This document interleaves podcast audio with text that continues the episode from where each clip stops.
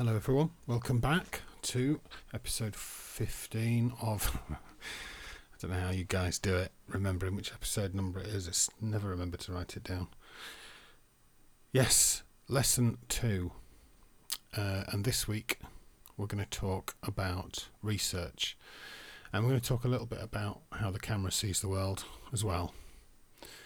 So, when I was doing qualification for photography, one of the mandates we had was that we had to look at other, the work of other photographers, and I never really understood it. And I that maybe it's an art thing when you have to do research and look at how others did things. I never really understood what the point was. Um, I always thought, if I'm looking at other people's work, then how am I going to maintain my individuality? And then I um, I thought about it for a minute, and I thought, well, who who am I? and we are starting to get deep now, but really, I see myself as as the sum of all the people I've met, and I think Ani DiFranco had it in a song, and and it was really good because you know we come into this world as blank slates. We're influenced by our parents, and then we're influenced by our peers at school, and then influenced by all sorts of different things. Um, and you know, plumbers perfectly capable of fixing a toilet. Me, it would be a disaster. But we've got the magic of the internet now, and you can just look up how to change a particular part on a toilet, and you can go and do it because you're standing on the shoulders of people before you. And and we've done that. We do that with science, with technology, with everything, apart from a few things. But we learn, hopefully, from the mistakes others have made in, in doing things, and then we get to write it down. And so, if if I'm quite happy to accept that looking at the work of others helps in all sorts of in in almost in everything uh, in everyday life, why why couldn't it work that way for photography and looking at other photographers and standing on their shoulders? And that's kind of what I see it as. If we if we look at the work of, of people who have made a lifelong career from professional photography, especially fine art photography, they're the guys that know what's good in whatever field they're in. And so if you want to be in that field, why wouldn't you look at, at their work just to see how they did it? And that's that's really one of the main reasons for doing research. It's not so that we can copy what they've done. It's so that we can actually say, "Oh, I like the way they did that," and "Oh, look at how they they did the light with that," and then emulating that. And if you look at all all of the great arts, that's how it happens. Take music. People always citing their influences, you know, famous rock rock musicians and, other musicians citing people that influenced them, and then you can go back to them and find out who influenced them, and they've all put their own mark on something that was built from other people's work, and so it came. I thought I thought I don't have a favourite photographer. I don't actually have one until I was forced to do it. I didn't have one. I couldn't have told you the name of anybody famous because I didn't need them. And when I started to do that research and look at their work, I thought, wow, this guy I really like his work. This uh, doesn't really do anything for me, but this I do. And that their work has been so good that a publisher has gone, right, okay, we'll have that. And, and they've made it into a book and it's finally made it for me to look at. And, and it's, it's it's you, I started to appreciate the work that I was seeing in such a great in, in a it's just a much more deeper level of understanding. I wasn't seeing it as something that I had to beat. It, I was seeing it as something that I could learn from, and that's that was really hard to sort of figure out because nobody explained it to me, and and then I started to reason. Well, I've got I've got a favorite author. I've got favorite bands. I've got favorite everything. But do I have a favorite photographer? No, because I'm too arrogant. And and I think if if if you believe that you've you're the best, you've got nowhere to go. And that for me is really, really important because I like exploring how far I can go. Can I achieve this? Yes. Am I proud of this? Yes. What how, what can I do to make it better? Well, let's look at other people who are, you know, I'm an ordinary photographer and they have made a career in professional photography. And I'm not talking about careers in YouTube um, and in content creation. I'm talking about people who have made a career from taking photographs. Um, and th- those people are amazing. So, researching, going down to your local library and going to the photography section and don't pick out the how to do this with your camera, how to do that with your camera. Pick out a book by a photographer. For me, Elliott Erwitt, his his work's amazing, um, and, and just just have a look at. It is quite difficult to know where to start. I was very fortunate. I was dumped in a lot in the photography library, and it wasn't very. It wasn't massive. There were like four shelves in there, and but all the books in there were photography, so I could I could pick out what I liked. But um, where to start? I I'll go and get it. Hold on, I'll cut the pause. I think. Okay, it's called 20th Century Photography, and it's a, a Taschen book, T A S C H E N, and I'll, I'll, maybe put a link in the show notes. But this this is it's a massive, thick book with a single photographer to every page, just showcasing two or three of their images. But it allows you to sh- to look through and say, do you know what? Wow, I like his work, or I don't like their work, and it gives you a starting point to go from. But if you know what you're trying to do with your photographs, that's the time to do research. What is it you want to say with your photographs? What story are you trying to tell? Do you just want a photograph for, for the toilet wall, as one of my students said? Or do you just want to take photographs of your kids better? If, if you want to take photographs of your family, there, there's lots of photographers who have made a career out of selling books from documenting families and how and they, how they grow up, and and all sorts of interesting portrait ideas. Daniel Meadows has done some great work with looking at how people change over time. Um, so finding somebody or photographers who have made a career out of the kind of work that you want to do that's that's where you need to go. And it take it does take time to dig out these names and, and research them. And if anybody wants to drop me an email um, asking for any recommendations for the type of genre of photography they're in I can, I can try and help if I can. Um, but it really does help to be inspired and it makes me wonder what got me into photography in the first place into serious photography or taking it more seriously. Um, and it was a book that my wife gave me um, of Edgar Allan Poe poetry. Visions of Poe, it's called, um, and it's a selection of Edgar Allan Poe's poetry with photographs and an introduction by Simon Marsden uh, before he was Sir Simon Marsden. And I looked at his photographs, and, and they were so wildly different from the things I'd been doing. Um, but they really, really appealed to me in that my love of gothic horror and, and fantasy horror really it, it I, I read a lot of Poe as a kid. I remember getting Dracula out of the library and not being able to understand it or get it, but feeling the um, atmosphere at the same time and loving it and it was an atmosphere that I ended up recreating, not recreating, but just seeing for myself and being able to recreate it the way I wanted to.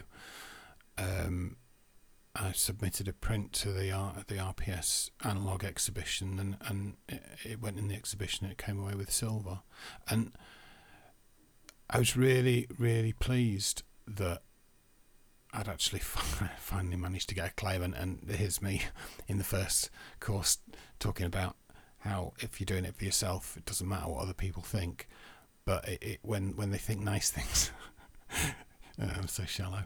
When they think nice things, obviously that's really nice, uh, and it's lovely to hear. And then I guess when they say it's like what I said at the beginning, take what you like and leave the rest. If they say nice things, take it on the chin and say, okay, I'll take that. If they say nasty things, just go, okay, you might be right, and walk away. But um, being able to spend so much time looking at the, the work of Simon Marsden and other photographers like him, it, it made me feel like I could. It empowered me to, to try and put some of my own feeling into into a photograph and not just not just being a, a, recording. Um, it's really really hard to actually describe and to explain because and no one's ever been able to explain it to me properly. But looking at the work of other photographers can be inspiring, not from the point of copying them. It's trying to stand on their shoulders, to put your own spin on things. Um, and, and I think I've already said this, but you you need to know what it is you're trying to do before you even start doing any research. And so that's why having themes and projects and ideas that you're continually working on is is a really good thing. Uh, if you if you want to get better as a photographer, working to a theme or a project is a really really good way of focusing you. Uh, because it can be so easy to just walk along and, and take pictures of random things without any direction. Um, it's just like the saying, which was from a friend of mine, and I can't remember if she uh, cobbled it off a rock song, but if you don't know where you're going, you stand a poor chance of getting there, was the phrase. Um, and I think with photography, you kind of need to know where you're going. You don't need to know the precise destination, but sometimes north, south, east, or west would help uh, and, and working to a, a theme can really, really help with that. So if you want to pick a theme for this for this course and uh, pick any any theme you like, but stick to it. So my family or my favorite place or a particular color. There's there's lots of internet places you can go and just type in photography theme and just pick one and go with it. Um, but try and make all the photographs you take as part of this course around that theme rather than just going away and, and, and playing with settings and things like that.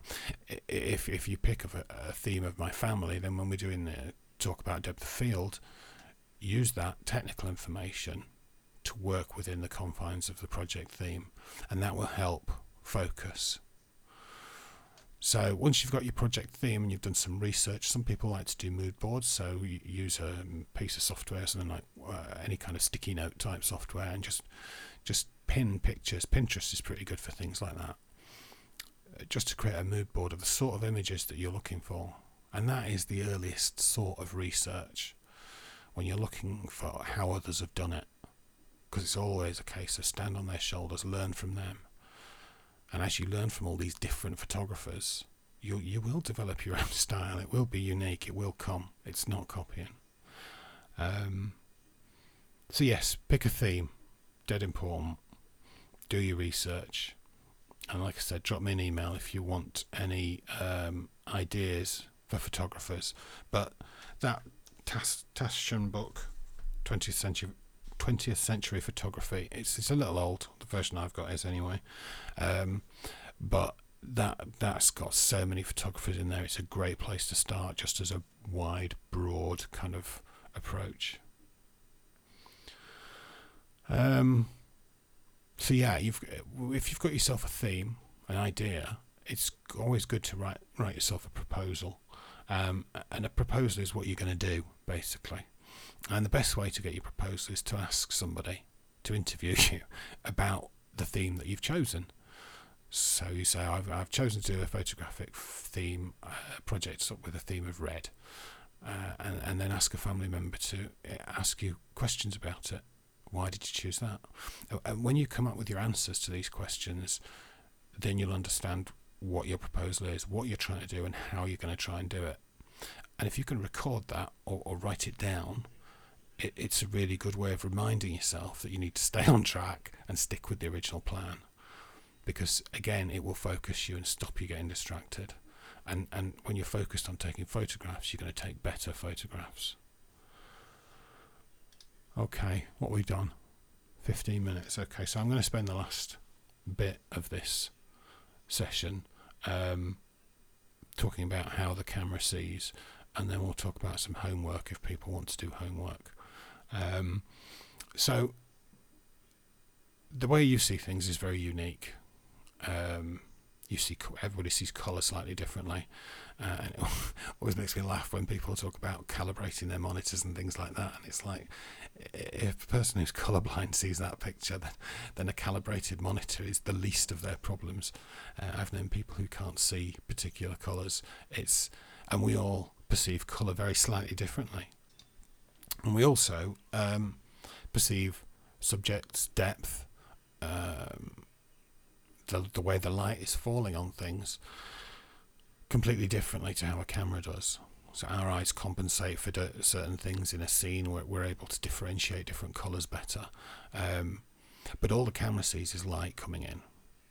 And it has to make an, a judgment as to, as to how to expose the photograph. So if you think when somebody shines a bright light in your eyes, you go blind for a second till your iris adjusts uh, and makes things a little bit more bearable.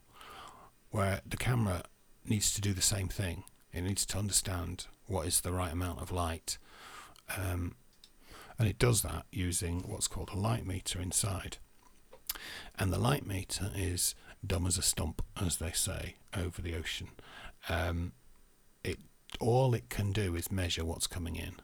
It doesn't know if you've got a person standing inside a dark room with his back against a window. It just sees a lot of really black and a lot of really white, and it has to make a guess as to what that right exposure is. And for those of you that use your camera on automatic mode, you will notice that it gets it right quite a lot of the time, but sometimes it doesn't.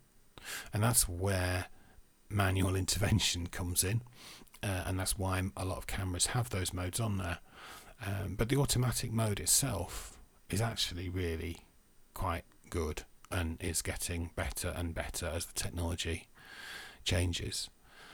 So, the way the camera decides what a good exposure is is is set sort of internally on a computer that you can't do anything with. You get some controls over the camera, uh, and we're going to talk about those over the duration of the course. But the amount of light that comes into a camera is really controlled by three things. Uh, and we're on a beginner's course here, so those of you who object to my oversimplification, please shoot me. Um, I'll refund you actually. so, the first of these um, three things is the lens. So, the lens lets the light into the camera uh, and it goes through what's called an aperture. So, the aperture and the size of that aperture controls the amount of light coming into the camera. When the light comes into the camera, there's a screen that blocks off the sensor from light, and that's called the shutter. And what the shutter does starts out shut and then it opens, and it opens for a certain amount of time to allow a certain amount of light to come through. So we've got our aperture, which can control the amount of light coming through the lens, and we've got our shutter, which is a time-based thing that's open for an amount of time and then closes. So aperture and shutter are the first two main controls over the amount of light coming into the camera, and the third control is the ISO. Uh, ISO is the sensitivity of the uh, sensor or film if you're using analog film. So whatever the, the light is falling onto has an ISO rating. And we'll get into all three of these at a later stage. But really, it's just interest, important, I think, to note at the, at the off that there really are only three controls you need to worry about. Um, to allow the light coming into the camera. And when you're on any kind of auto mode, the camera will make a decision about one of those three things so that you don't have to think of all three.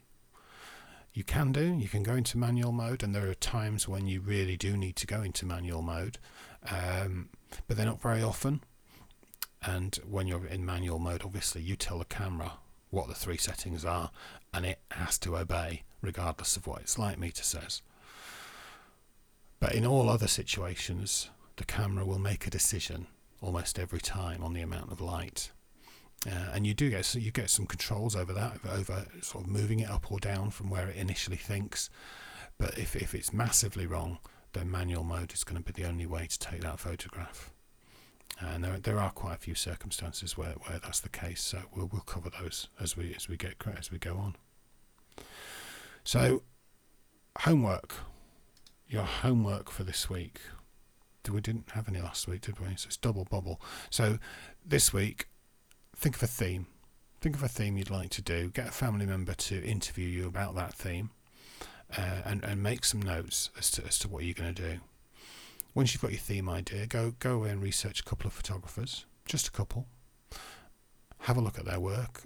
Make some notes about what you think they do that you like, um, as well as what you think they do that you really don't like, and because that that can be really helpful too. Um, so make some notes about. So you've got your proposal, do some research, get some photos and stick them on a stick them on something, whether it's an electronic notice board or whether you could get a scrapbook for this. And, and all my students, I get them to do physical scrapbooks, uh, which they go and buy, and they cut things out and stick them in, and it's it can be quite good fun. Uh, and it certainly provide a record of your learning and give you something to go back to. Brilliant. Was annoying. The quality. The quality. Okay, so you've done your research, you've done your mood board, you've done you've got a scrapbook, you've got a theme, you've got a plan, um, and it's no technical stuff so far. This is this is all stuff you can do. You don't need a camera. You can just sit there and do it. Um, and and I would encourage you to if you want to. But um, the good thing is you can just take this entirely at your own pace and you don't need to crash in on the next week until you've done your homework, or you could just do what most people do and not do it at all. Um, but I think the, the people that have done it found it really, really useful to work towards a theme, to have an assignment, and to finish something. To say, okay, I did that. Um, so if, if you want to follow along, you'd be more than welcome. And just skip back a bit to where I started talking about homework. Theme, proposal, research, photos, and you're good to go. You know what you want to do. And next week we'll maybe start talking about how you go about doing it because we really need to talk about shutter speed, aperture, and ISO before we go any further. So that's the creative bit out of the way for a couple of weeks, and I'll see you soon.